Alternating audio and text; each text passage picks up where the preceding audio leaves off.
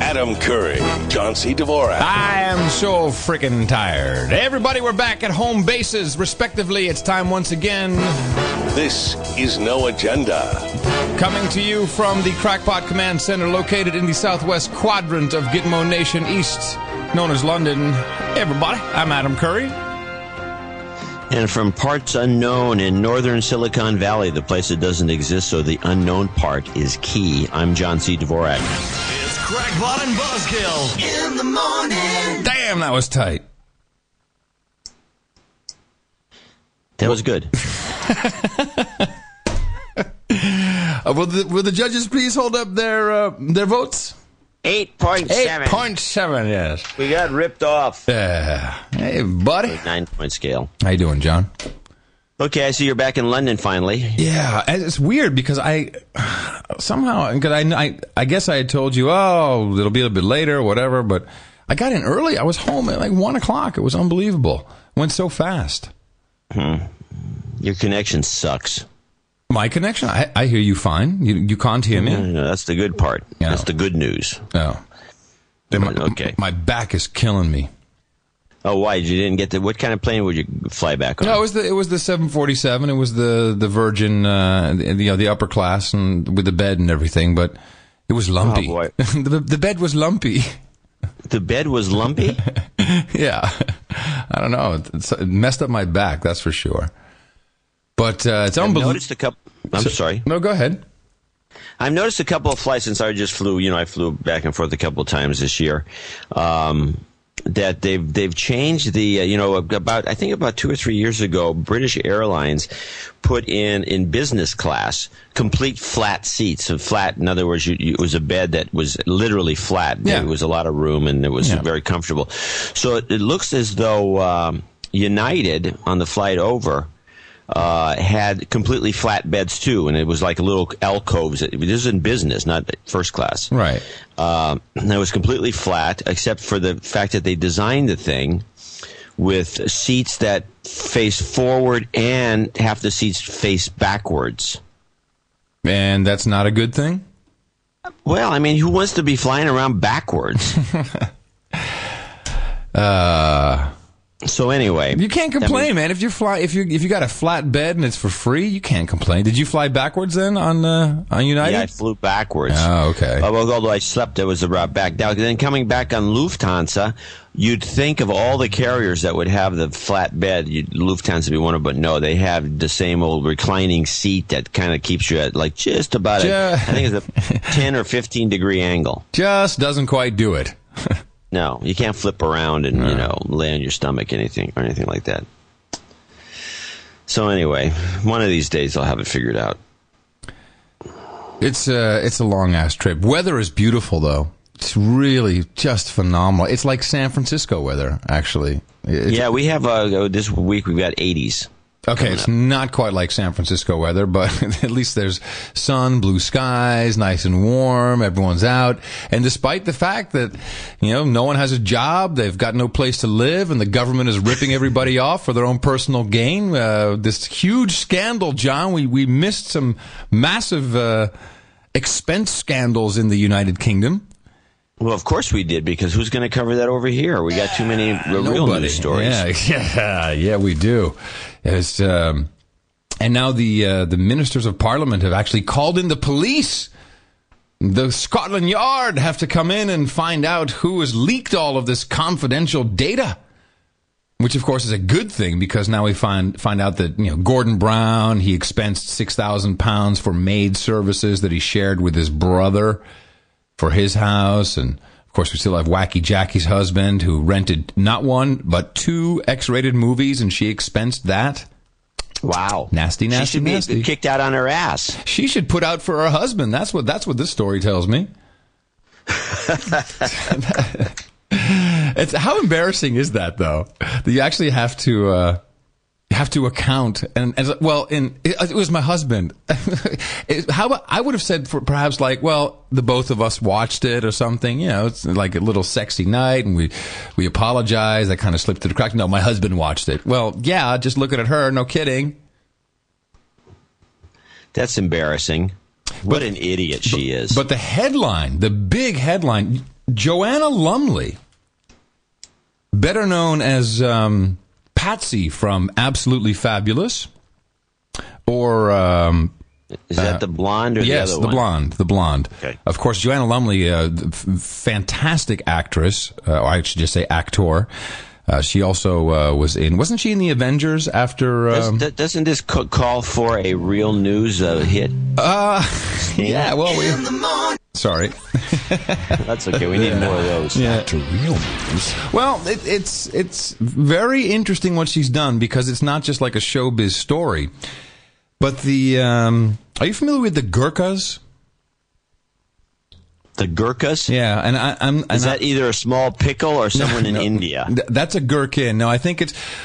Well, this has to do with the Gurkhas who fought in the Falklands War on the on the British side. Yeah, these are Indian fighters, aren't Yes, correct. I, I, no, I, I think it's correct.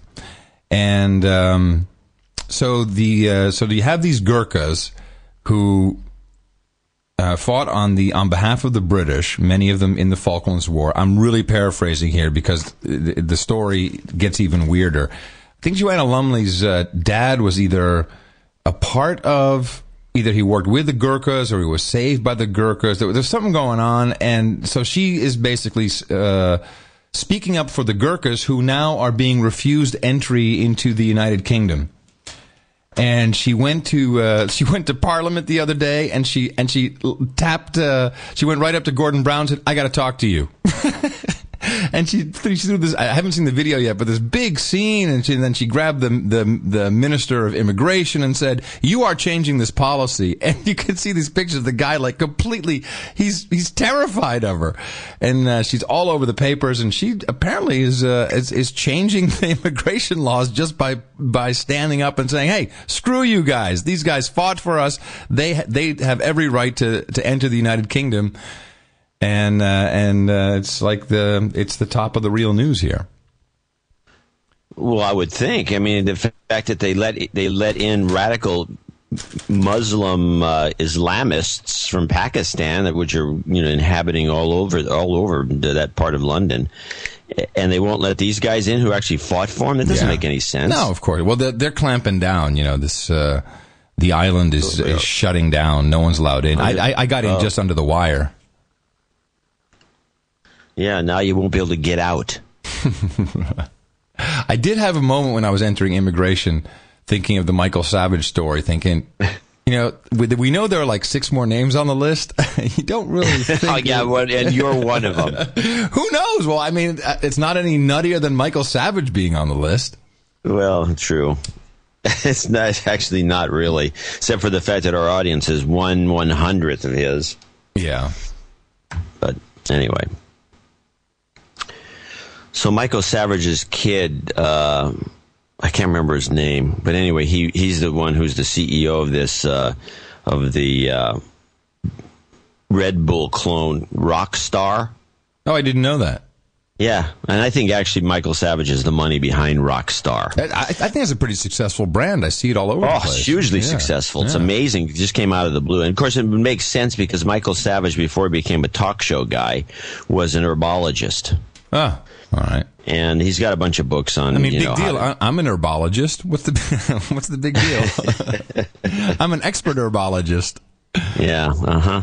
So anyway, um, Savage uh, would have, you know, been the guy that probably blended this thing, and. Um, but it was so funny because I was watching. They had this huge fa- fight that uh, that was obviously was big in the UK. It was uh, Ricky Hatton versus Manny Pacquiao, which is brought into Las Vegas. The half of uh, of England. I think he's from. Where is he from in England? He's either from. Uh, he's not Welsh. I don't think. I can't remember. Okay. Anyway, yeah, I'll have to look it up.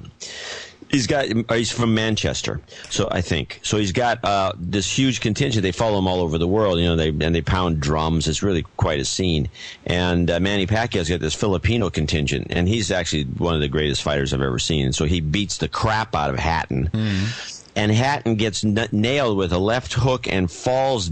It looks like, in fact, a friend of mine was twittering the the fight when it happened. He says, "Oh my God, I think he's dead."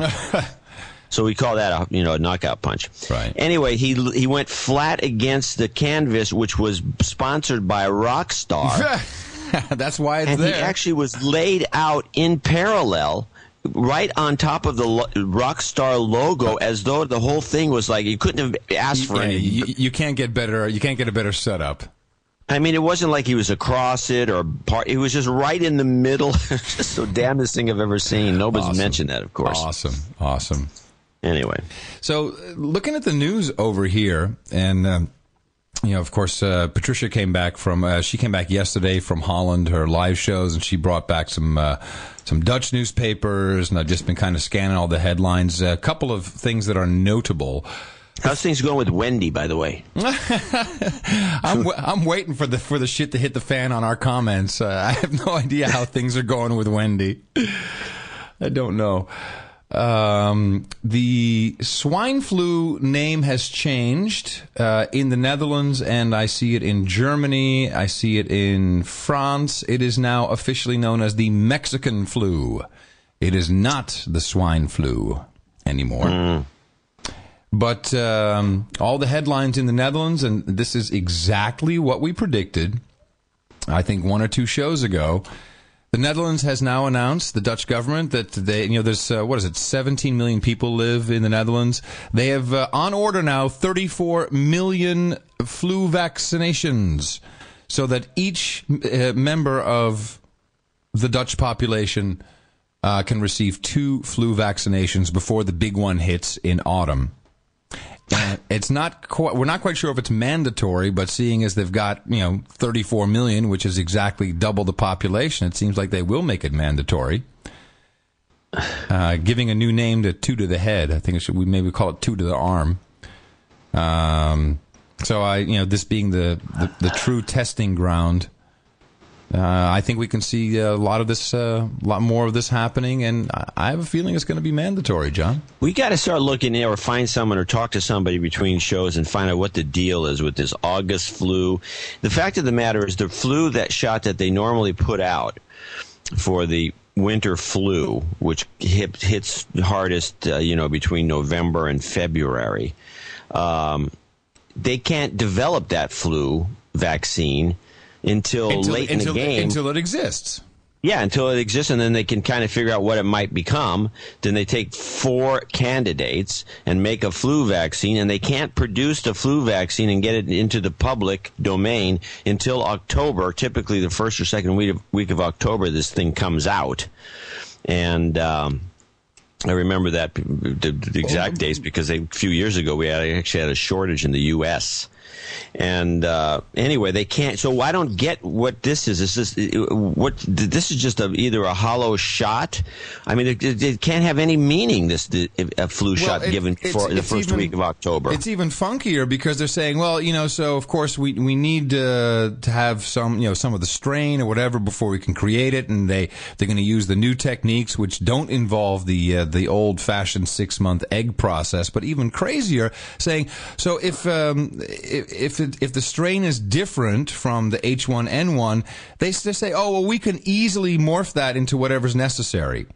Well, now they do have a new uh, way of you know somebody came up this within the last year or two. Some you know there was a big deal, a big news story that oh we found a different way of attacking the flu uh, virus through some other mechanism on the on the on the little animal itself, and. Um, Maybe they're talking about that, but it was my understanding that this thing hasn't even gone through human testing yet. Do you think perhaps we're going to have real time testing. Just uh, and this is what we're looking at here is that they're going to actually experiment on the public. Wait a minute, no, never mind. There's no way they do that. No, oh no, that wouldn't happen. Look over here. Nothing to see here. Ooh, look at that.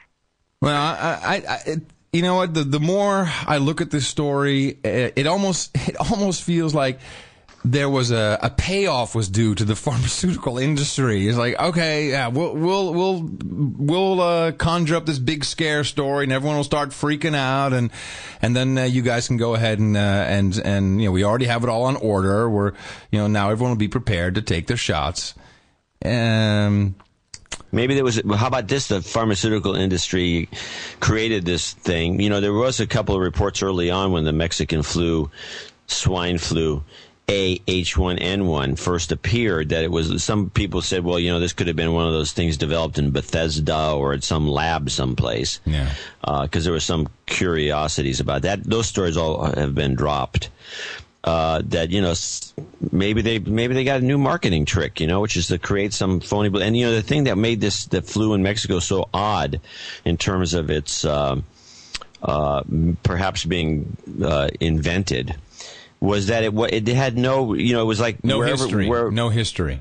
it had no history, but where it formed in the outside of a pig farm somewhere in the middle of Mexico, it. It, as it gravitated, as it reproduced and moved further away from the source, it became almost nothing. It became like a dud, which is a, you know, no, indicates it, to me that it- it became seasonal flu. yeah, mild And and it's and, and it's so funny because How's it go from 150 dead Yeah. to you know? Well, I, I, what I understand and what I what I've deduced in Mexico, you know, they hand out um, uh, antibiotics very easily. It's it's not like in the states or in, or in many countries where you, know, you go through doctor prescription. I think it's very very easy to get antibiotics, and my feeling is that the general resistance of the population of Mexico City probably was reduced. Does that make yeah, any but sense? antibiotics don't have really has nothing to do with a with a with a virus. Hmm. I mean, it's uh, it shouldn't have made any difference. Although it turns out that a lot of these people who died, they died of pneumonia or something. This whole this whole story is fishy. That's all I want to say. Well, not nearly as fishy as the. Uh, of course, this happened right after we did our last show. Uh, the uh, the big mea culpa letter came out for um, the uh, Air Force One flyby, and uh, who was the the White House uh, military director? He uh, he took the hit and he resigned over this. Yeah, yeah, he quit. You know what was kind of disturbing? Did you read his, his resignation letter, which he, which was sent to the president, by the way? Did you read it? Did you have a chance to look at any of that? No, I didn't. I didn't think it was worth. It's, I'm now uh, understanding that it was probably something I should have read. Uh, only for one reason and one reason only. Not anywhere was there a word that said, "Hey, I'm sorry." He did. There was there was no apology. It was just like you know, here's what yes, happened. because he was told to do this by the president's office. yeah, but it, it's just, oh, it's so frustrating. These people. You're going to have to quit. But I was told to do this. Yeah. No, sorry. Just following orders. Just Don't worry about it. We'll give you a pension. just following orders. We didn't know. Wir haben es nicht gewusst. Uh, that that is just. And did you see the picture? Did you see the picture that they've released? yeah. I mean, I'm telling you, that thing is photoshopped. That's the worst. that's the worst picture in the world. It's a, so it's a, flying above the the uh, the Statue of Liberty, but the background is it's completely not the right New York background. It's got like It's New just- Jersey in the background. I don't know what the deal is. There's- there's Something. There's another fishy story. Yeah, duh. Well, somebody just sent me an interesting little uh, note here on the swine flu. Now, this is a good one. Now, the U.S. This is a. Uh, this came on some weird source, but it says U.S. Disease Prevention Center. I don't even know what that is. Claims the newly spread, potentially fatal strain of swine flu virus may have originated from California. Oh, of course. The Centers for Disease Control and Protection said on Saturday that the state preceded Mexico, the alleged source of the virus. Well, this is now the story is even weirder. As we investigated, blah, blah, blah, as early as March, patients were diagnosed in California with a new type of viral infection, the new strain of swine flu virus H1N1, blah, blah, blah. So, okay, so it started in California, goes to Mexico, kills 150 people, comes back to California, and does nothing. Hmm. And meanwhile, they make such a big deal about the here the list here. Ireland's the latest to report a case. Woo! In, it says is, here's how many has been confirmed: 51 in Canada, 15 in Spain, 13 in Britain, six in Germany, four in New Zealand, three in Israel, one in Switzerland.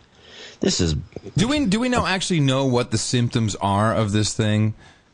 Because- well, the symptoms that have been listed was just a, a high fever, uh, achy back. yeah, but not a- not necessarily vomiting. I don't think that's a necessity in this one. No, Okay. maybe diarrhea. Yeah, well, gee, big difference.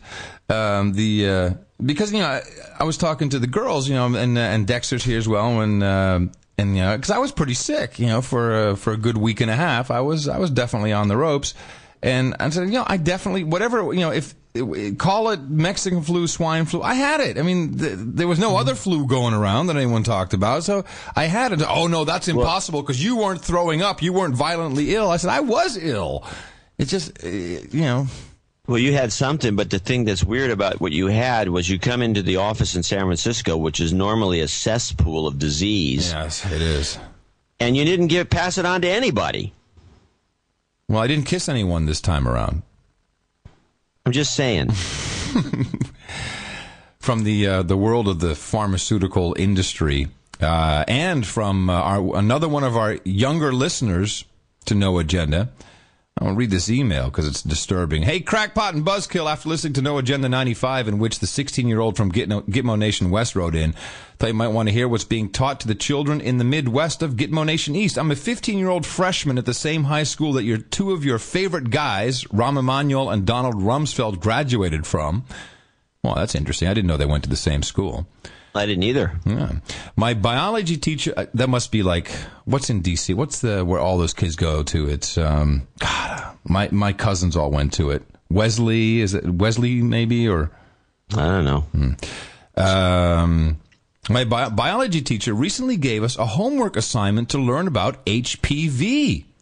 And what website did she Oh, tell yeah. us to go to? Why, www.gardasil.com, of course. Where better to learn about a virus than the website of the sole provider of a vaccination for it? There's even a nice video on the homepage featuring some girls approximately the age of those in my class.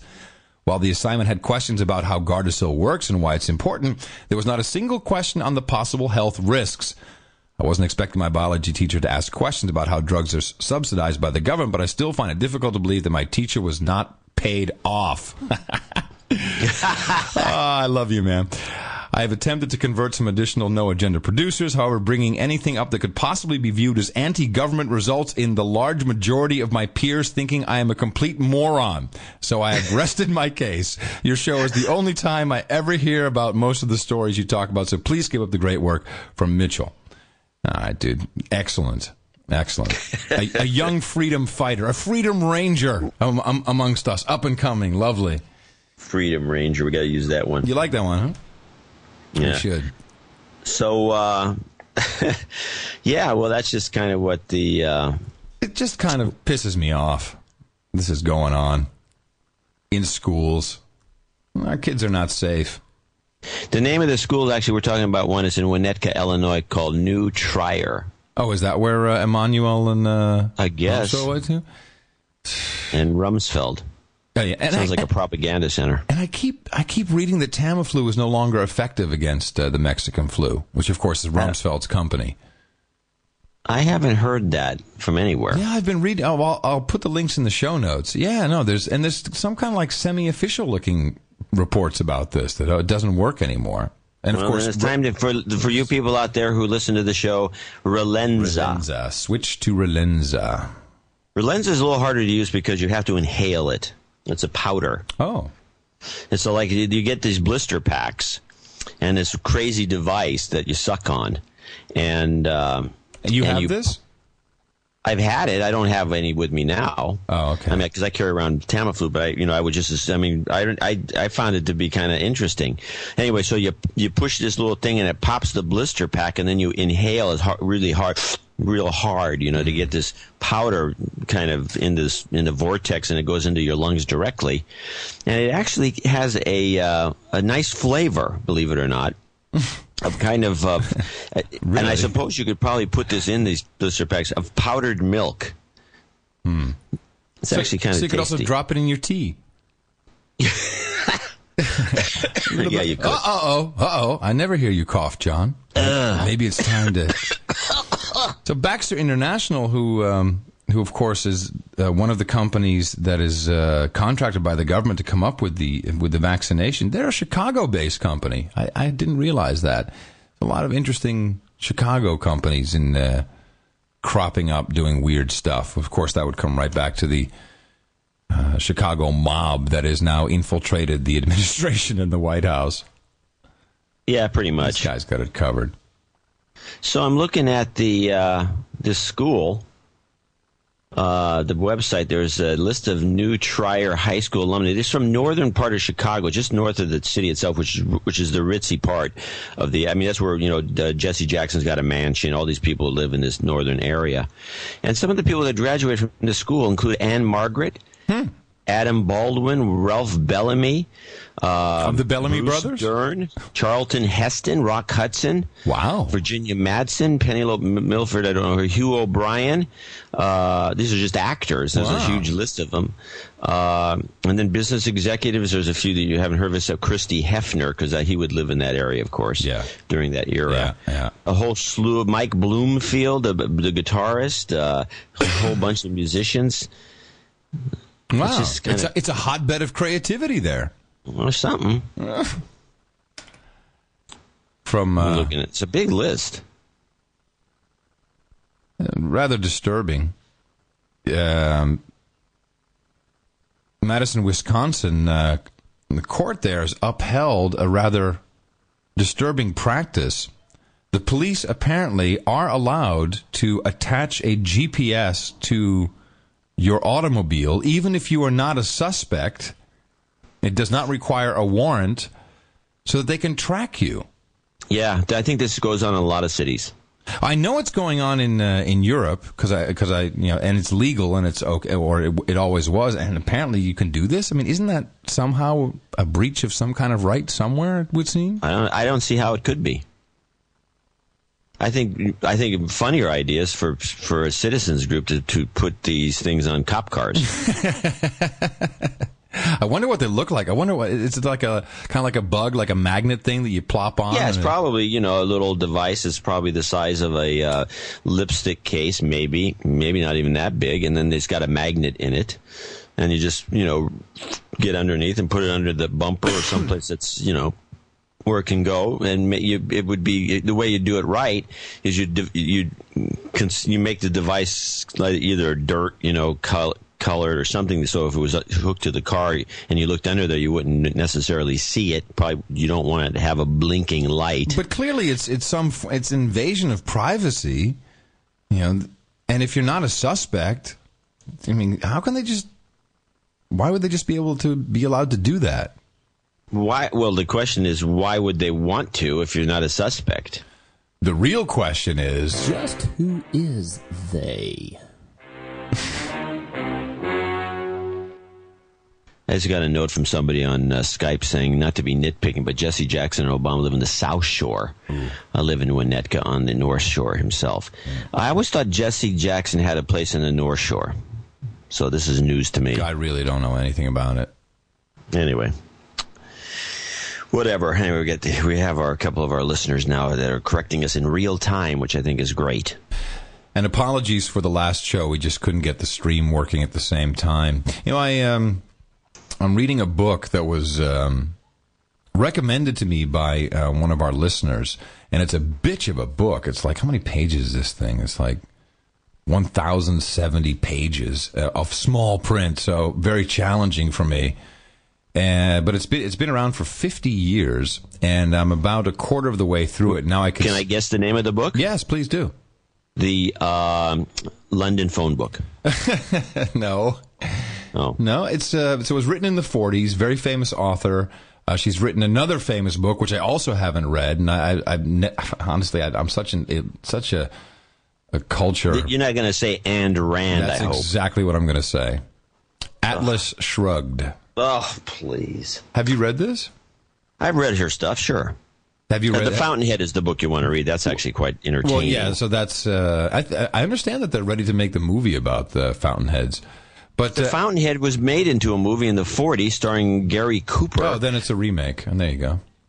the original is probably better. But Atlas Shrugged is, is really interesting. Why are you going? Oh, brother. Why? She is a uh, she is a essentially a cult figure, Yeah. and the people who follow her are all uh, kind of wacky. It's a thing called objectivism. and what's your Well, point? yeah, I know it makes sense with you doing this, of course. She's a, this this this philosophy she developed called objectivism, is rather it's it's kind of soulless and it's not uh, particularly pleasant uh, uh, ideals that are in it. I, am not a big fan. Well, uh, so I, I, guess I haven't gotten to the idealistic part, but what is kind of cool is is just the description of how how evil government really is. At least that's the way I'm. That's you need to I'm read this it. book, huh, to, to get that. yeah, you know what I'm saying. It's fascinating though. It's it's a page turner once you kind of get into it. Oh like, yeah, no, I actually sat down and read Fountainhead in one sitting. It's just phenomenal. And and and uh, and by the way, anyone out there who knows that book knows what it, what that don't means. Say, don't say it. Don't say anything because that's, that's the next one. That's the next one on my list. No, but I, I thought it was a great. You know, this is a book that I would never pick up to read. I'd look at this thing and go, uh, uh-uh, uh no, no time for that. This is like this is bigger than my bar of gold. I have a book around here I should recommend. Uh, I don't have it in and, front of me. And when I, I when I finished it, so by the next show, I'll uh, I'll do a review. Uh, but it, uh, I think, uh, so you would not recommend having read it a long, long time ago in its original, uh, apparently in its original uh, first run edition. No, I mean, if people have never read Ayn Rand, they should. I mean, she's a very entertaining writer, and she's got she creates a sense of drama. and The storytelling is fairly decent. It's just that the underlying, you know, philosophies, you know, get on your nerves after a while. I actually had a roommate in college who was a Ayn Rand nut and I found the guy to be, you know, he kept, uh, his, I think most of his time was spent uh, looking in the mirror and um, grooming his eyebrows, literally. and I think that's pretty much, to me, that's an Ayn Rand. Of course, you know, you might do the same, but no, I don't I'll see you I'll let you that, know. actually. I'll let you know. I'll let you know how it turns yeah, out. Yeah, you'll be kind of a nutty guy. You'll be a fanatic for a short time. So, uh, Anything else? I think that's it for this week's news. No, there's no man. Don't forget, I'm out here. I don't have any stories.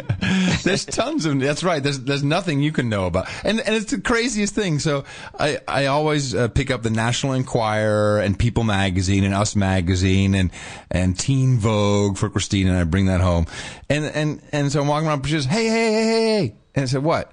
It's the funniest thing. And you know, how long we've we been married? Twenty-two years. And how long have, been, have, have I been uh, a crackpot? You know, at least two years, maybe three years. And she says, "Is this true? Is this true?" I said, "What? That Brad and Angelina are going to split up?" I'm like, "What? Why would I know that?" because you were in the states and everybody knows what's going on and here. More importantly, why would I care? Brad and Angelina. I'm surprised they stayed together as long as they have. well, well, she's she's smoking, man, but she's and she's got to be kind of wacky. Kind of. I don't know. I mean, you know, she's got to be a handful. Mm. Any guy, oh, and I got to give Brad Pitt a lot of credit because he's a very famous, you know, he's a f- good actor. I like really like his movies, and I like what he selects to do. Although I couldn't watch, you know, burn, one of the things. Burn after reading. Did you see that? No, I didn't even. No, no, I haven't seen that. It's but cute. I couldn't watch the, the, the, that other movie where he's an old man as a baby. Oh, the the Curious Case of Benjamin Button. I couldn't watch it. Yeah. I couldn't stand. Why I was I was on the airplane. Uh, there's two or three movies I watch when I travel across the ocean. I watch probably three, four movies depending on which direction I'm going. And so I watched. Uh, I watched the new James Bond movie. I was thinking about this last night. I said, "Well, I'm going to talk about. I can talk about movies I saw recently. I saw that. I couldn't. I to the, to this, and I started thinking about. it. I said." for one thing, I almost turned it off three times in the middle because it was more like a Jackie Chan movie. There was no story, and there was like the kind of action that was like, why is this guy having to do, why is this, when did James Bond become this world class karate champion? You know, with, with all these crazy moves and crawling up buildings and doing Jackie Chan stuff. Yeah. So I thought it was, and, and the movie started with about two or three of these scenes. I said, this is bull. I'm turning it off. And I ended up watching it, but thinking back on it, I can't remember what it was about. Yeah. It was so shallow. Oh, how I long for the days of Roger Moore and even Sean Connery when you think of it. So then uh, I watched. I tried to watch the Benjamin Button movie. I couldn't take it.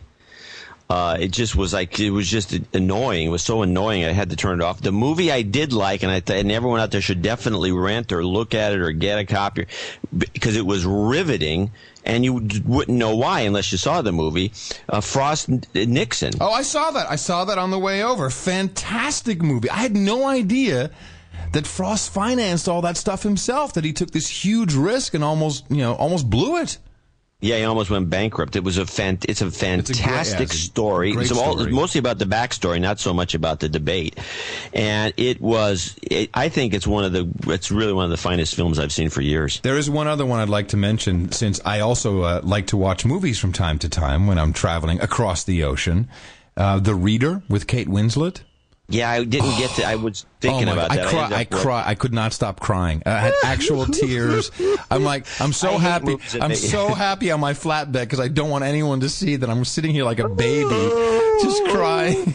I'm such a pussy. And it's a long movie too. It's like two and a half hours.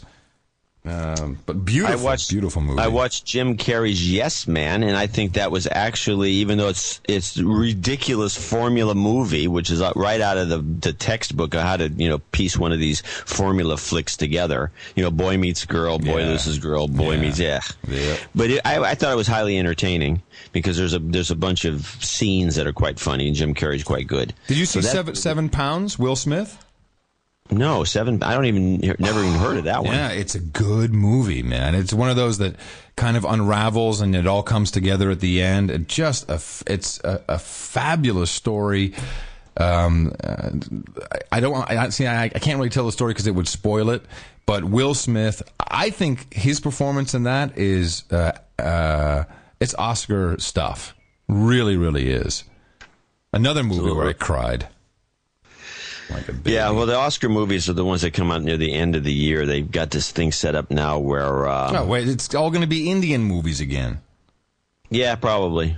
I found you know the, the movie industry is in such dire straits, um, and 'cause, you know you know how movies are financed. There's basically two types of financing. There's the uh, well, there's two parts to the financing. You have the uh, you know the money that just flows in from idiots who want to who think they're going to get laid you know by the actresses and they can uh, be on the red carpet. But the real uh, the real financing is the debt financing of these movies that is all done up front. And that's always the first money out, and that's the re- that's what you know real hed- hedge funds are in that, and uh, and banks. You know, it's pure debt financing. There is no debt financing anymore. There are meetings going on all over Hollywood. People are freaking out because there is no money to make movies right now. There's just no money. Well, So I'm saying perfect opportunity. for what? For some debt make a movie? financing, I, I, I'd love to debt finance a couple movies. Are you kidding me? Well, what's your email? The the, the uh, Hollywood moguls that listen to the show can send you a note, and uh, you can be given uh, uh, organizing this. Yes, I could. I wonder if we have any, you know, if we had any Hollywood people that listen to the show, because I've been trying to get a bit part. what? Has what? Just some guy, you know, a guy behind the counter. I don't care. At a 7-Eleven? Fine. Hey, you like hey, you kids, get, a, get away from that Pac-Man. a laid off old man. Would you like fries with that? Get out of my sight, you kids. Don't you know how to flip a burger? May 14th, the annual Bilderberg Conference is scheduled to be held Yeah. uh, in Greece Drinking this club. year. Oh, in Greece. Oh. Yes. In Athens or one of the islands? It's at the um, five-star Nafsika Ashtir Palace Hotel in Vuliagiamini, which doesn't, which sounds like an island to me. It sounds like one, yeah. yeah, you don't want them in the with the regular public. You have to put them out on an island somewhere. And this is just the crazy for, for people who don't know what, what the Bilderberg Group is. Started by Prince B- Bernhard of uh, of the Netherlands in the Bilderberg Hotel. It's essentially uh, world leaders, royalty, uh, the movers and shakers all come together. But the crazy thing is, it also includes you know editors of the top publications of newspapers, magazines. Uh, but it's kind of like a Fight Club thing where How come we've never been invited? let me think. Hmm. I've I have interviewed someone who went there. The uh, the the Dutch um, uh, Secretary of Economic Affairs, and I asked him point blank. I said, uh, "So what'd you guys discuss? so what'd you chat about there at the Bilderberg?" He says, "I'm sorry, I can't talk about that. It's the first rule of Bilderberg is we don't talk about Bilderberg." But but it's but what's That's so because they don't talk about anything. It's a drinking club. well then why do well, the press that is invited? Why doesn't the press just say that then? Oh, you know, we just hung out and drank. I mean, that's okay. I, I'd accept that. But the fact that the press is invited, world press, top you know editors and owners of publications, but the editors and and nothing is allowed to be published. It's just it's irksome. I mean, don't, doesn't that doesn't you see that hurts their credibility? Bill Gates used to have a thing down the Hood Canal. He's got some sort of a lodge there, and he every year would invite, uh, you know, Walt Mossberg and John Markoff and all these hot shots and all these big papers uh, that covered technology down to this brainwashing session that they had at the Hood Canal, and they would. Uh, one of the rules was the same rule: you can't.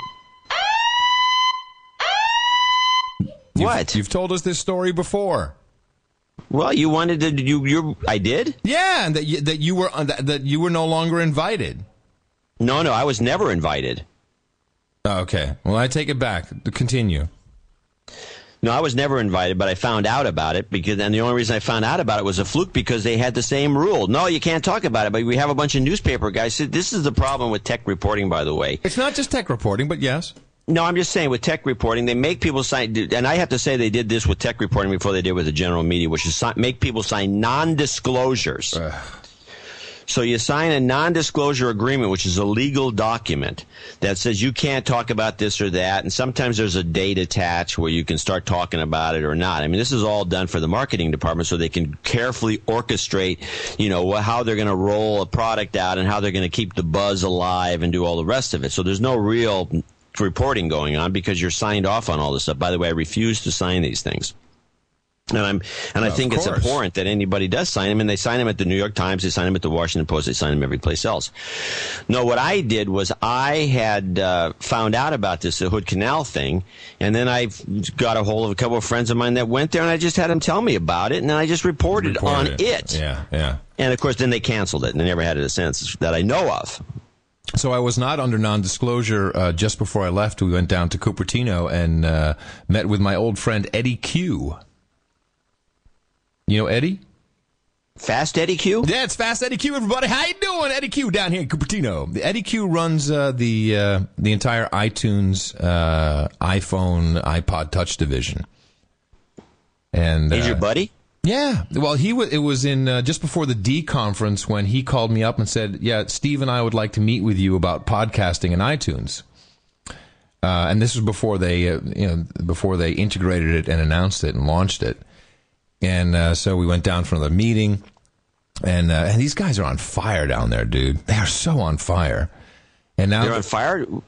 not not in like actual fire, but Oh, okay. But that oh man, it's just amazing this platform that they have. And now in the uh, the new iPhone apps, I believe that the functionality you'll be able to to create an iPhone app where you can then sell stuff within the iPhone app. So you can sell your iPhone app, and then you could uh, potentially sell, well, obviously anything in the iTunes store, but also other iPhone apps. So so you can put your own like affiliate program into the iPhone app, and it's just they're they're so smart. They're so onto that. They know exactly what to do. These guys are damn. All right, I, all right. I so tell curse them. more. I curse God, them. You're giving them a blowjob on the air. Yeah, well, that's it. That's all I wanted to do. Hold on. That was it. No, it's good. Well, we're going to do some stuff with them. We got some ideas. Oh, okay, well that's a good thing. Yeah, yeah. yeah. But I was I was just amazed at uh, and, you, and Eddie's office, dude. He's got like every massive celebrity. It's like Eddie, I love you. It's almost like he's a record boss. Well, of course he is, really. But uh, you know, from actors to sports figures, he's got But he has a bunch of signed autograph pictures all over the office. a bunch. That is the office. I mean, there's not a there's not a, wall space left because you know this thing is just so massive for people. I think I'm actually have to go get one now. Go get one. What? An iPhone. I got to get an Oh. iPhone again. Would you want to just get the uh, I was the uh, what? iPod Touch? Well, I have I have the old iPod Touch. Um, I could I could get a new iPod Touch. Don't get an iPhone because you're gonna all you're gonna do is complain. Complain about it. I was thinking of taking my G phone in and just laying it on the table. hey, everybody, how you doing? Here's my here's my G phone. Which I am loving more and more. By the way, I love the G phone because it. Um, I have the the U.S. Uh, yeah, the the Mevio offices gave me this one, and so we have the you know the T-Mobile, I guess, on it. So when I'm in the states, I want to use that because it's obviously cheaper to call around. Um, so I, I wound up kind of using it as my primary device, and it just it really it really does rock. I, I can't help but say it. What uh, operating system you have on? Because if you up, my son who has a developer's model, Oh. uh, upgraded to 1.5, and he says the battery life it just goes right. It becomes usable. Really? Yeah, Well, th- uh, I have the most recent version. I mean, it's all updated. yeah. I think if it's a T-Mobile phone, it's probably not 1.5. Well, can I see that in the? Won't it tell me in the settings if I look at it? What? Uh, It should. about phone. Hold on. Yes, about phone. Uh, I have firmware version 1.1. All I know is I got a lot of tweets saying, "I they won't let us upgrade to 1.5." So, uh, so I go to my Twitter account to announce that they're what you're looking for. This I'm going to tell Yeah, the story. it's, it's You can- 1.1. It's 1.1, so it's not 1.5. Okay. So uh, I'm looking at the Twitter account to tell people we're streaming this, and my uh, my following goes from the six six six, which I had on there as a kind of a gag, Yeah. to six six seven. I didn't follow anybody new. You must have done something somewhere. Adam can upgrade the old iTouch to the new firmware for ten dollars. Yeah. So um, I don't know. I didn't. I'm telling you, I don't just follow anybody. I, I don't remember. I know I didn't. I guarantee you. Yesterday it was six six six, and now it's six six seven. So, so there's some hack going on that got me up one number. So I'm just wait, I'm just waiting for. Um, I'm so tired. I can't remember what I was going to say. I, I lost it mid sentence. Can you believe that? Yeah, that was bad. Yeah. I can hardly wait for. Um, Ah, for I know what it, I remembered uh, for Android on a netbook. I'm holding out the first netbook that really has Android rocking. I'm buying it. I I, I think I think these guys are onto something. It'll Well, ne- it'll, it'll never be the the platform success, or I don't. Let's not say never, but I don't think it'll be the platform success that iTunes. And everyone's trying to do this now. Nokia is relaunching the Ovi.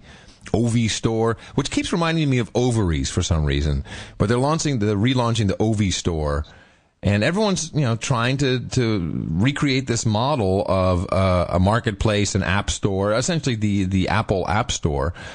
Um, but it's it's not working for, or at least doesn't appear to be as successful as what Apple is doing. huh. But it's uh, it's kind of like the new the new black. You know, everybody has to have a store, uh, an app store, and uh, Yeah, I know. Everybody has to have an app store, and it always has to be called an app store. and we need a we need we totally need a no agenda stream or no agenda app for the uh, for the BlackBerry. Lots of people requesting that, and I have no idea if it's hard to do or. Oh, somebody out there probably one of our listeners can just probably knock it off in a weekend. Well, we'll promote it. So we'll promote it. So what's the uh, now? We have two apps for the iPhone. Yes, we do. I, I I have I've not tried either one. Uh, Jersey Joe at the office, he uh, he's using the one that um, the original one, but yeah, I, I don't know if they're the same, if they're the same functionality. Uh, but people do seem to like it because it, it does the uh, it'll it'll download the podcast, but also um, play the stream. Uh, that is only if we keep the stream at 64 kilobits or lower, because Apple that Apple stinks. won't yeah Apple won't allow a higher quality stream. I guess for the uh, for cost of bandwidth or something of the like. Well, can you get the stream in some other fashion? Do you have to go through the Apple everything to do everything? Does everything have to go through Apple? Does all roads lead to Apple? Does everything have to come out of Apple? It doesn't make any sense. Probably. Well, we need an uh, an Android phone app then. Well, Stream Furious uh, does it very well. Uh, Stream Furious, we're baked in. We're in the we're in the listing, and uh, and they actually they they asked me for some sound sort of sound clips and stuff. I guess they want they want to do like a soundboard along with uh, No Agenda. I, mean, I don't care. I would, I'm just happy. Stream Furious is a great app. I use it on the. Uh, you should you should load it on the uh, on your G phone. It's a great uh, streaming streaming radio app. Huh. Uh, so I've been saving this one, and now what are we? Forty-five minutes into the show. Yeah, perfect. Here we go, John. The Clean Water Restoration Act, which amends the Federal Water Pollution Control Act, now passed. Do you know what this does? Probably something bad. Yeah, well, it's right along uh, what we were talking about earlier, or a couple weeks back, with uh, the United Nations wanting to control the waters, the oceans, the seas, etc. So there were some changes in this uh, in this amendment to the act, and they've taken out the the language "navigable waters of the United States" of the United States and changed it to "waters of the United States," which is a huge difference because in one case it's I guess uh, water where you can use you know you could use as transportation, and now it's all water of the United States, all including water. the water in my well. Yes, all water.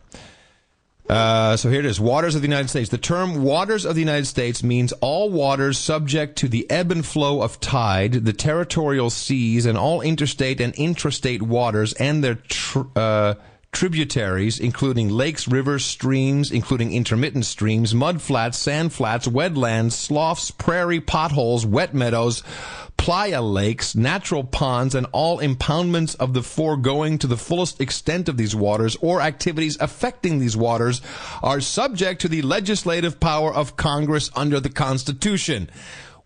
Water is now owned by the government. It is no longer a right. You have no right to water. The government controls water. And there's a huge I mean there's there's there's people freaking out over this. There are and and this was uh, so this was announced in um, at the World Water Forum in March in Turkey, and uh, where language actually from their their what their uh, what do you call it uh, their doctrine declaring water as a human right was removed. So in the United States, the way I read this and the way others read it as well, all water and that was quite a list there, including your well water, John, is owned by the government and I, I guess can be done with as they please whenever they want to.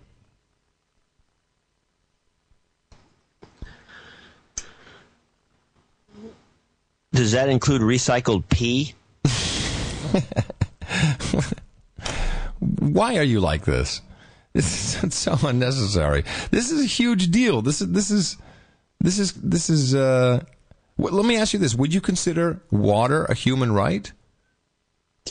Well, I don't consider it a right. I consider it a thing, an item, a, a, a, a reality, a something that exists. I don't. I mean, well, I let's don't say how. a, let's say access to water, or can someone say no? You can't have that water. well, if they put a fence around the reservoir, uh, I don't think I have the right to uh, go through the fence. if Right, but but who's putting the fence around the reservoir? The government can now do that. I, I have mixed feelings about this. Let's put it that way. I don't know what this means. I mean, I don't know why they're doing this. There's something fishy about it, which is today's theme, by the way. Uh, fishy stories. So if I look at the the grand overview of everything that's going on and all the horseshit that we're following when it comes to climate change, here here's kind of what I'm thinking. Here's the the theory that I'm working on. Call it a conspiracy theory if you must. So clearly, clearly there is knowledge that in the next few years and probably it'll coincide with 2012. Go ahead, say it. Oh brother. Oh, brother! clearly there is knowledge that there are big changes afoot and and it makes sense there are changes the the magnetic poles are are reversing we've got uh, all kinds of massive magnetic and solar activity. You know the earth is changing. The earth changes all the time. It's it's evolved uh, throughout its uh, its history only 6000 years as you know.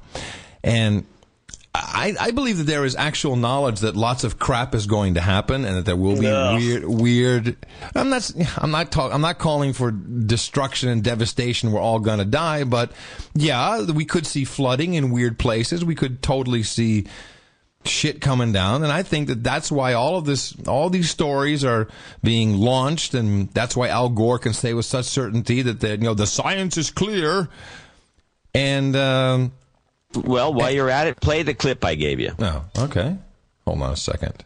This You- is a Joy? Behar on Larry King. She's is she from the from the View? Joy Behar. She's the comedian. She's a comedian that, that is one of the women on The View. Okay. Well, here we go. She's on Larry King, and here's And Joy she's going to be bitching about. Oh, sorry. Go ahead. She's going to be bitching about Rush Limbaugh. And this and this pertains to 2012 somehow. Just play it. Hey, hey, get off my lawn, you kids! Shut up. There you go. There's no problem. I mean, this guy, Rush Limbaugh, I used to work with him years ago, and I sort of been friendly with him in a certain weird kind of way. Um, They did pills together. and he constantly is talking about how there is no global warming. Every climatologist in the world Uh, says there's global warming. Every scientist has said there is a problem. We're all on this earth together, and this guy goes out and says that there's no global warming. Who is he? What is he talking about? And who are these ditto heads that agree with him? I'd like to know. Aren't they breathing the same air that we are? I don't think he has a degree in meteorology. No, I don't think so. what a bonehead. Meteorology. That has nothing to do with climate. So, uh, of course, that, that implies that either Al Gore has a degree in meteorology. I think he has a degree in or that astrology. Joy has a degree. But this is the thing that gets me about this stuff, which is every. The word use every, not every some no, or most every single majority. every single one. This is what the problem is with this argument and why it sets off a bunch of alarms and red flags with me. When you start saying, because this is like going to Israel and getting an agreement, you know, uh, with anybody, they're, they're just going to be debating forever. And then the scientists don't all agree on anything. Isn't So that, isn't that the definition of science? Sorry? Isn't that almost the definition of science that it's not truth? It's debatable. Yeah. So how does every, with no exception, every climatologist and every scientist, this is bull. I mean, when you start hearing that, you know something's wrong. When will we just come to terms with the fact that the arrogance, the pure arrogance of thinking that we are going to hurt Mother Earth is ludicrous? We might kill ourselves, sure. I mean, that's highly likely. In fact, it's probably necessary that a whole bunch of us die pretty soon because we're growing at exponential rate. Uh, and so maybe that's why things like Mexican flu were introduced to kind of uh, help that along. But uh, the arrogance of thinking that we're gonna that we're gonna ruin the earth just slays me time and time again when I hear that.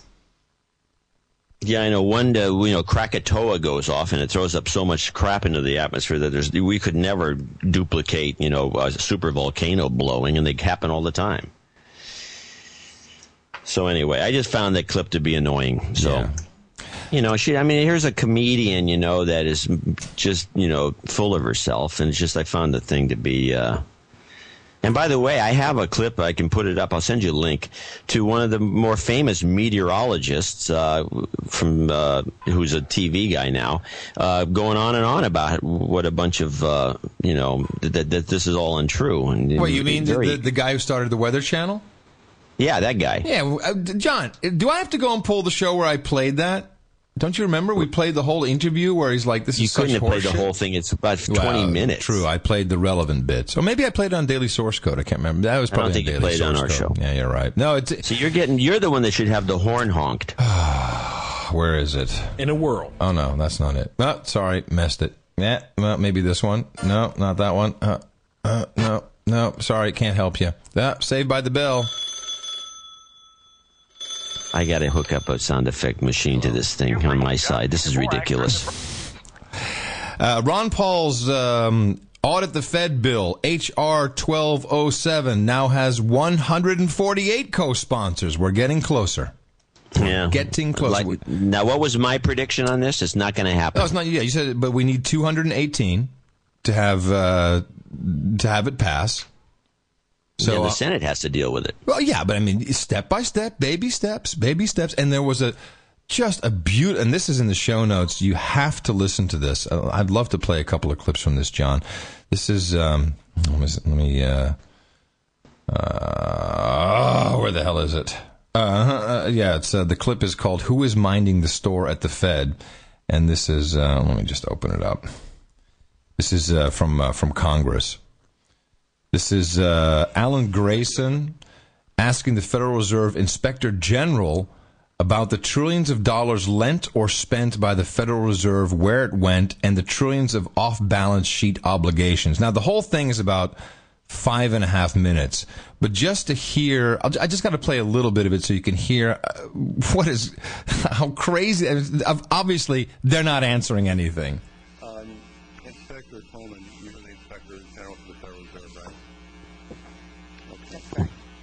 It's what we call dead air. role in deciding Uh, You, you can't hear this?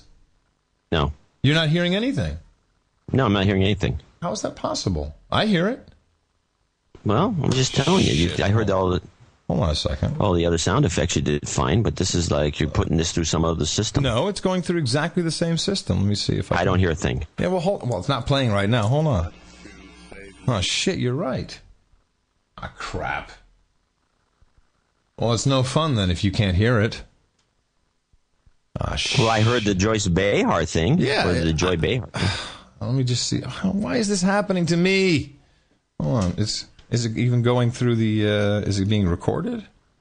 Let me see. others which led to shockwaves that went through the entire Oh, I can't believe you're not hearing that. I'm hearing nothing. All right, well, All we'll well, put it up for next week. Then I, yeah, I'm sorry. I don't know what's what's wrong here, but um, he literally says, okay, so there's nine trillion dollars of off-balance sheet obligations. Can you please tell us where that money went? And she just won't answer the question. She's like, well, you know, it's a part of our review. A review of $10 trillion? A review? No, we're, we're not, it's not an investigation. It's a process we call a review. And, uh, so where did that money go? Well, as part of our review, it's just, you have to watch this clip. It will freak you out. Okay, we'll make a link to it and we'll talk about it next show. Yeah. I'm sorry. Meanwhile, something we were supposed to talk about this show, which I wanted to talk about last time, okay. is uh, appar- apparently Arnold Schwarzenegger opened the door to legalizing marijuana in the state of California by saying it should be discussed. Well, you said that last show. Yeah, I said last show that we're going to talk about it on this show. Well, so what's there to talk about?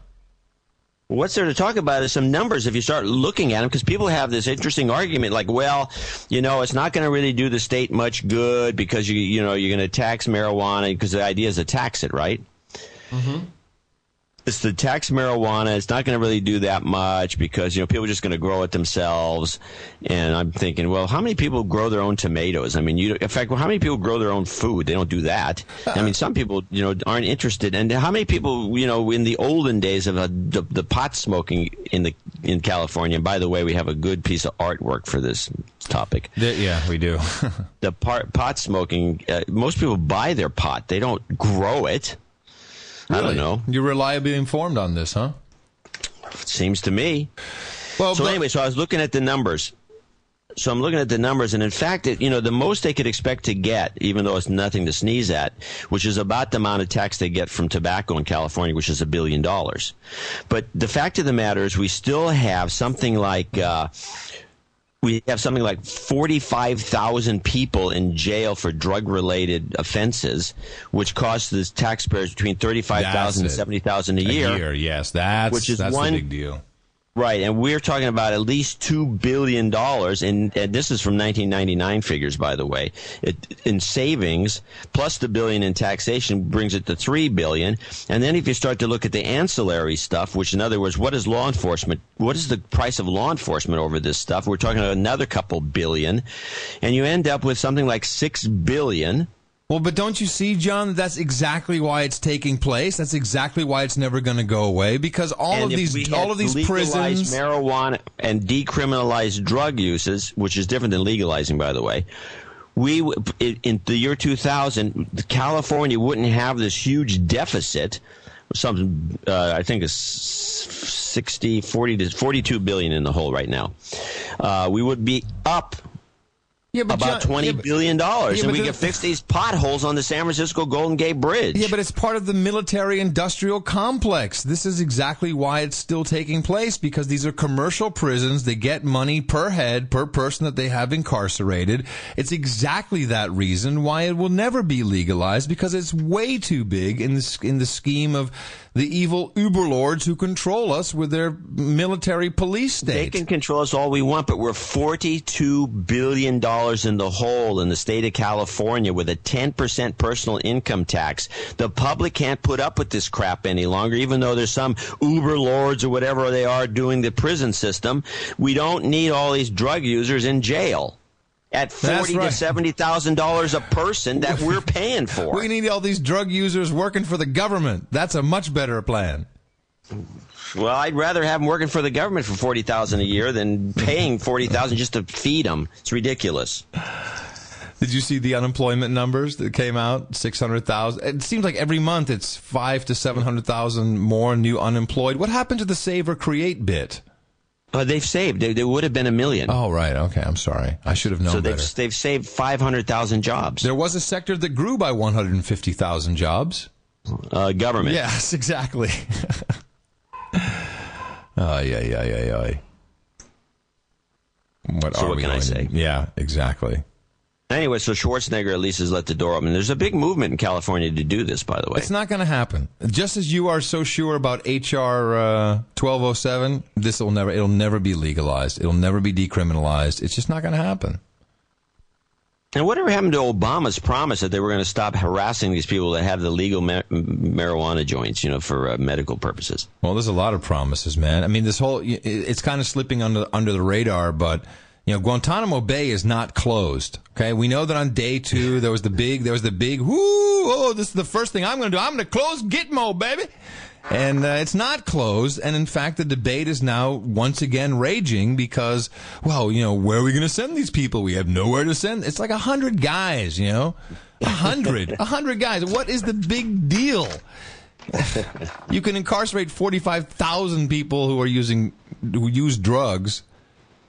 But uh, so and and it looks like uh, it, it, this it looks like this is just be a throwback to the Bush administration, the Bush Oh, it's era. starting to look more like Bush two. it sure it Bush three, you mean? It sure does. Yeah, I guess it is Bush three. in, although in Bush so was, many things, you know, the same for the wiretapping. You know, um, and uh, have you seen any of these uh, Eric Holder, Holder um, um, hearings with the Attorney General, essentially, about um, uh, prosecuting the uh, Bush administration officials for sanctioning waterboarding and other EITs. Yeah, yeah, I know that. I like the way they're sneaking that one in. Oh man. I think they should. Well, of course they should. But, the, but what gets me, and this hit me on the plane, is like because just before I left, I was watching this, and you know, and then of course the question is: Did Nancy Pelosi, the Speaker of the House, did she know that these enhanced interrogation techniques? Uh, Waterboarding were being used, and she said, "Oh no, I was only told that uh, there was a legal opinion. Of course, thank you, lawyers of the world. There was a legal opinion that uh, it was not actually torture, and that's what she was briefed on. But everyone knows that, of course, of course, she knew what was going on. But what kills me is that we have these huge discussions about uh, you know simulating drowning on someone. Not a nice practice you know throwing caterpillars into confined spaces with people who freak out over it. Not a nice practice. But at the same time you do realize that we have we are killing each other. There are people shooting bullets at each other and you know tanks and and and blowing up people from helicopters. You know th- th- that is not a discussion. Oh that's all fair. You know that's okay. The, the irony of it just goes beyond me. I was talking to the guy who made my omelet the last day I left at the at the hotel. Frank. Frank, Frank, and uh, and he says, "Man, Frank making my omelet." I don't know how we got into it, but he says, "Man, you know, this you got these guys over there in uh, in Iraq and Afghanistan, and they just blow thirty people up. We can't win a war like that. That's not fair. They're not playing fair." just like Sounds like the flip the omelet, Frank. Just flip it for me, will you, baby? it's not fair. So back to the marijuana topic just for a second. My son asked me, he says, "So wh- why you? What is this legalized marijuana thing you got? Is that because of Adam?" And I want to make it, it? clear that it? it's not. It's because of the taxes and the stupidity. I do not advocate anybody using drugs, and I, in fact, excoriate you constantly for smoking tobacco. Yeah. I'll have, I'll have you know, I, I have not smoked uh, marijuana for the past f- uh, five days. And if, if anybody out there would notice, it doesn't seem to make any difference with you. Exactly. So, uh, but you're still smoking tobacco. Um, uh, very little, actually. Hmm. Anyway, the point is, is that no, this is just a practical matter. I'm sick and tired of it. I'm sick and tired of myself. I'm sick and tired of being unhealthy. I'm, I'm going to the gym starting Tuesday. My daughter is oh. committed to drag me in two times a week. pumped up. Yeah, I'm. Hey, baby, getting my guns. Oh yeah, baby, look out! No, I'm. I'm tired of it, John. I'm so. After that bout with swine flu, I'm like, I, I got to stop this shit. I got to stop smoking. I just got to stop everything. It's just I. I become so unpleasant. Well, there goes your office meetings. Yeah, in the staircase. So, um, well, good luck with that. Well, thank you. Thank you for being so supportive. Well, I think you you know you've tried it before. I hope you can do it this time. I can. But you know, going to the gym probably does help every once in a while. Everyone should do that. Two two times a week to start off with. I'm going. I'm yeah, going to be then so. your knees give out, and then you're. I'm gonna you're I'm gonna come back to San Francisco in June. I'm gonna be so pumped up, baby. And I gotta get a. I'm gonna be out there for a long time. I'm gonna be out for like a month.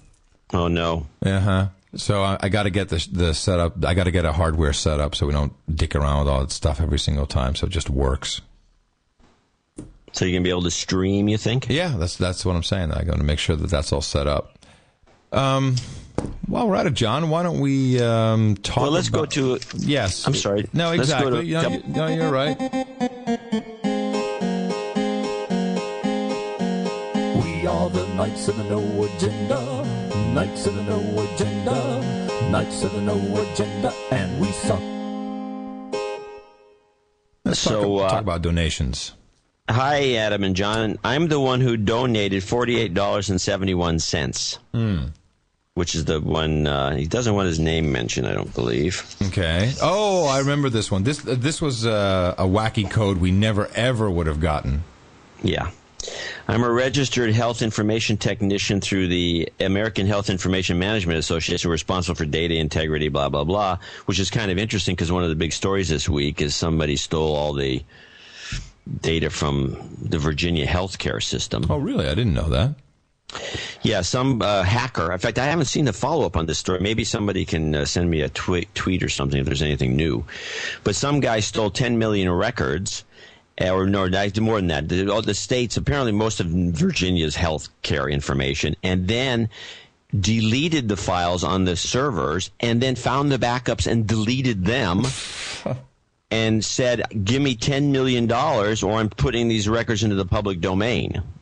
I'll give them to the highest bidder." And what said. exactly are these? What do these records consist of? It's like all the health care information. You know, the guys of your, you know, the p- person's name, their health record, everything Right. that every visit to every doctor, Right. social security number. But their- it's really not going to be that exciting because, as we've determined, uh, all of this information is essentially insurance codes.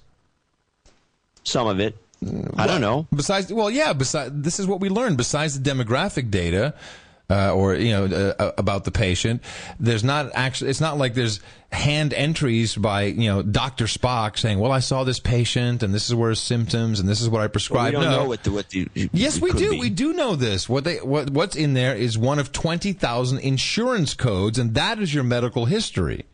It's not Well- like not like your your GP has entered all of this data meticulously the way he would in his own notes, which is which is the danger of this type of digitized healthcare being implemented by uh, IT specialists. Well, anyway, the point is he's got the stuff and he wants ten million dollars. So, That's cool. so they're spending. So the FBI and everybody's spending all their time wheel spinning trying, Trying to track find- this trying guy. You know, through. IP addresses, MAC addresses, and whatever they can do. Good luck. Yeah, that's what I was thinking. Good, luck. If the guy is so bold to come out with this, you can be sure that he's either mobbed up, Russian mob or Yeah. something. They're probably out of Bulgaria or someplace. And he's got so many covers, you know, in terms of IP spoofing that they're never going to figure out who it is. Never. So forty eight seventy one. All right, here we go. You actually discussed the meaning of the number with the next topic of just uh, the no agenda 95 blah blah blah. Code the code 4871 is actually 48 point 40 487.1 is the ICD-9 International Classifications Diseases for swine flu. Ah. Technically there are 3 to choose from. 4870 or which is 4, 487.0, influenza, influenza with pneumonia. 487.1, influenza with other respiratory, i.e., cough. Or 487.8, which is influenza, influenza with other manifestations. I don't really see the difference there with the last two, but anyway, it says every uh, October new and modified codes are added to the code book. They may uh, add a specific swine flu code by next fall. They did add code four. This is, by the way, boring, but I'm going to read it anyway. they did add code 488. Uh, so anyone wants to give us 488 bucks would be good. Uh, influenza due to the avian influenza virus after all the bird flu hysteria. Anyway. So There's we- other ones Jerry mentions, by the way, like codes like 305.00, which is alcohol intoxication slash abuse. Uh, do we have? I didn't uh, know about this international classification. Yeah, it's a standard. This is probably the stuff that was stolen by this guy yeah, in Virginia. Yeah, so it's the same thing. Yes, insurance codes. 635.9 could reveal an elective abortion. Ugh. 295.90 could reveal schizophrenia.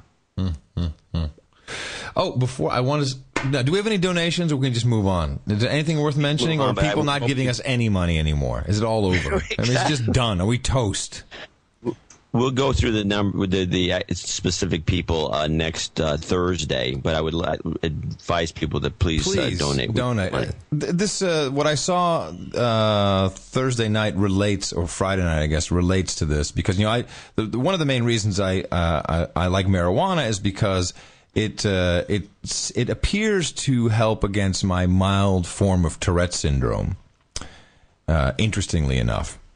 Yes, and by the way, I think that Tourette syndrome that you have is responsible for your occasional outbursts. Oh, uh, it, it- You know what? If if you do an MRI of my brain, uh, the um the tics and twitches are related to uh, firing of synapses in the brain. You can it's it's coordinated. It's all built in. It could totally have have to do with that. I don't know. It's a weird disease, and it's no one can do anything about it. At least I'm not.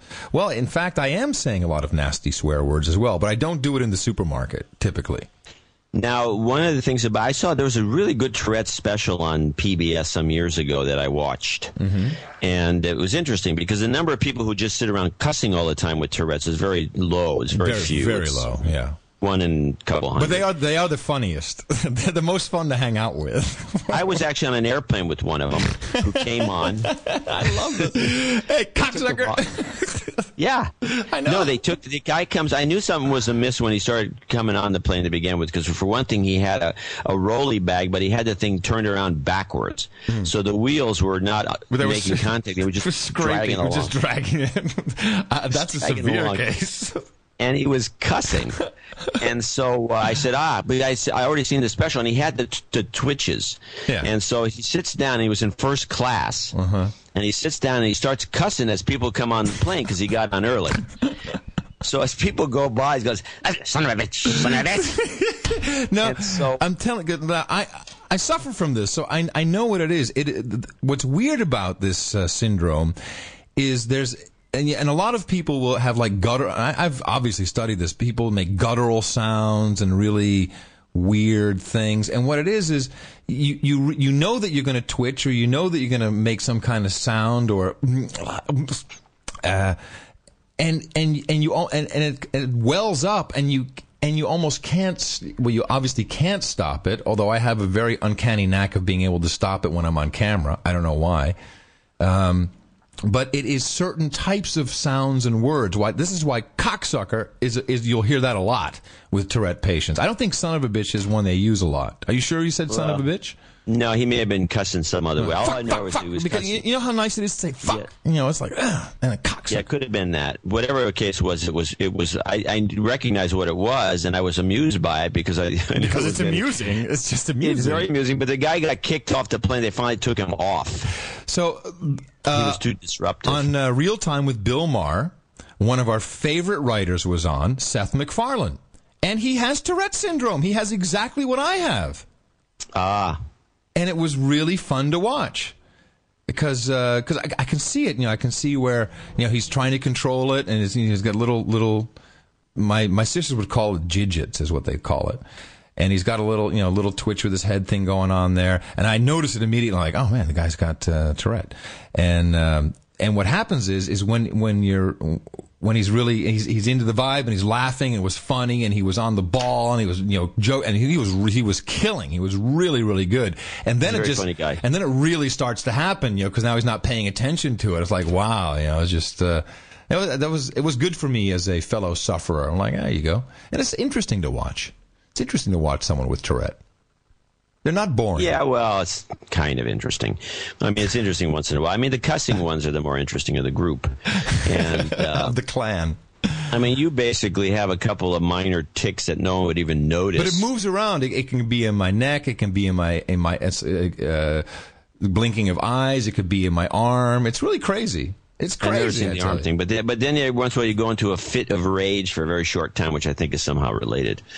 Now, um, the one thing that was in this special, which I've always found the most fascinating about the Tourette sufferers, is that they're all apparently, except, and you kind of deny being this way, clean freaks. No, I'm not a clean freak. I'm not Well, you, but I don't know that you're not. I, because I'd admit it if I was. I'm not. Not necessarily. What are you trying to say? I think you might be a clean freak. Really? You keep your desk rather clean. No, because I never do anything at it.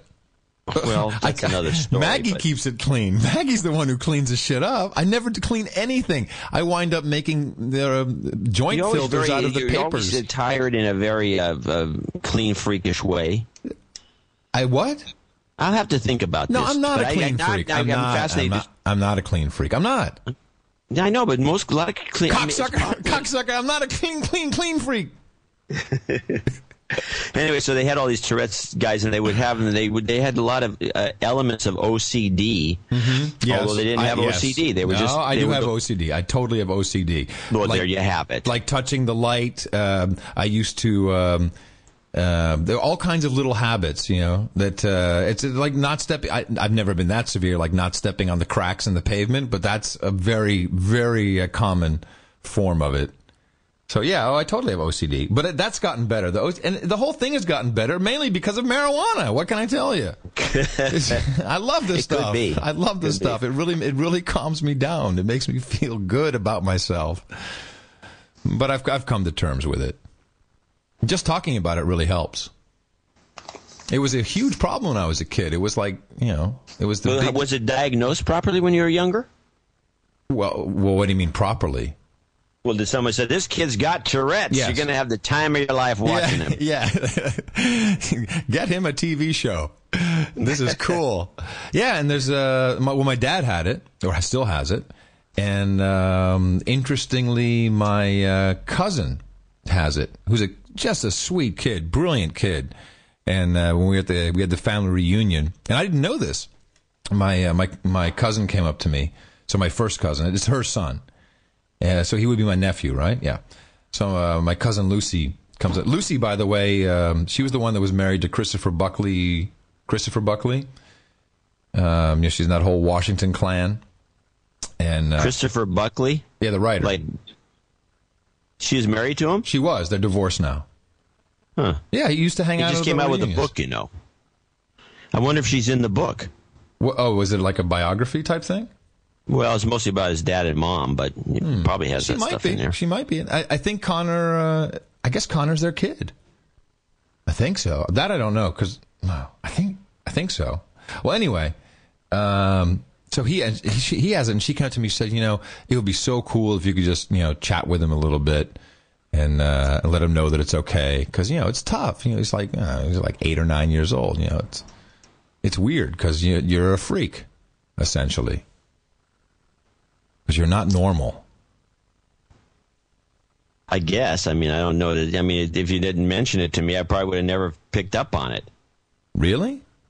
Yeah, really.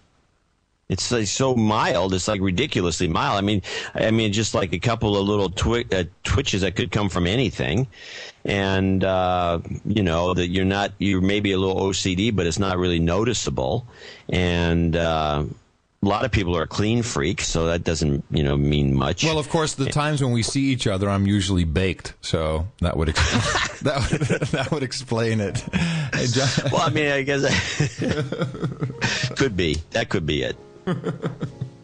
But it's just to me, it's not real noticeable. But I'm not perhaps the most observant person when it comes to these kinds of things. Where I'm always looking for that guy. Hmm, wonder what what syndrome he's got. Uh, looks like he's got uh, you know OCD and he's manic depressive and he's a bipolar and he's this and he's that. You know, just doesn't. I don't care. Well, anyway, it, that's why it was so interesting when I got tapped to do a TV show when I was 19. I was like, oh my God, this is the last thing I need. It's like, I'm going to be on TV and be like a fucking Twitch bot. So, and somehow I learned to control it without drugs, by the way.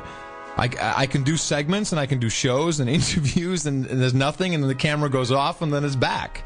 Yeah, well, that probably triggers something, uh, a performance gene or something gets triggered. It shuts all that stuff off. I know that when I go on camera, I could be coughing and wheezing or have a cold, and I'm clear as a bell. I never cough or choke up on the camera.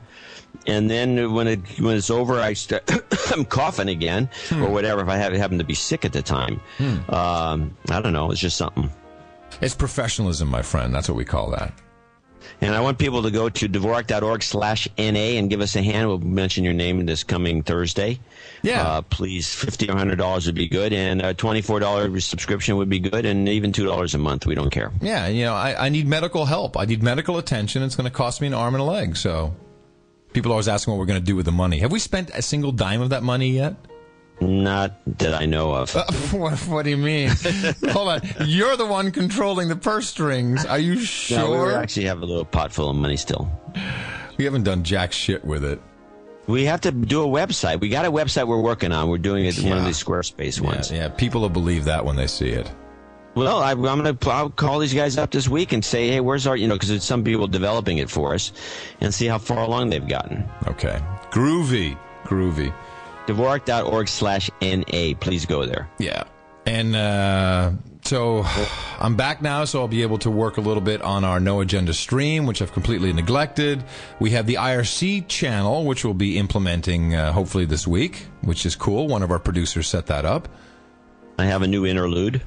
A new interlude? Oh, yeah. Do you have it ready to go? Can I put it on yeah, uh, it's today? done. I just I can't. My FTP my FTP site seems to have um, blocked me for some reason. I don't know why, but I'm gonna have to get that fixed. Also, we got a an interesting uh, 500 rupees from someone I want to talk about. Rupees? Through PayPal? No, he sent me a 500 rupee bill. Oh, okay. Cool. Pranav Parikh. He wants me to read his letter in that Indian accent I do. Okay, cool. Really? An Indian guy asked you to do that? yeah, he says it's hilarious. That's cool. I like it. I like it. Yeah, I, I don't know if I'm getting. I haven't been able to get into that voice much recently. I don't know why. Practice. Comes and goes. It Yes, comes and goes. just practice. Are you on Twit today? Uh, no, I'm not. I'm got my son's in town, and we're going off to do some stuff. Okay, cool. All right, I'm going to go read my the rest of my Ayn Rand novel. Don't do that. Be happy the children today are reading. Damn it. No agenda library. No, no agenda library. Yeah, exactly. All right, I, I was a bit over the map today, John, but I'm I'm so jet lagged. I It was a fast show. Yeah, rocking. But we missed a lot of big stuff that's happening in the world. It's you know this whole thing in uh, in Pakistan is is just spinning out of control. Uh, Obama, did you, I don't know if you saw him with uh, Kar, uh, Karzai of, uh, of Afghanistan. They were in Turkey, and Obama's going to address the, the the Islamic world, and he didn't show up at prayer day. There's just so many things going on. Well, we'll get back to it. Not to mention that in the United Kingdom, they've figured out how to make up for all the deficit spending they're doing. Can you guess? Can you guess?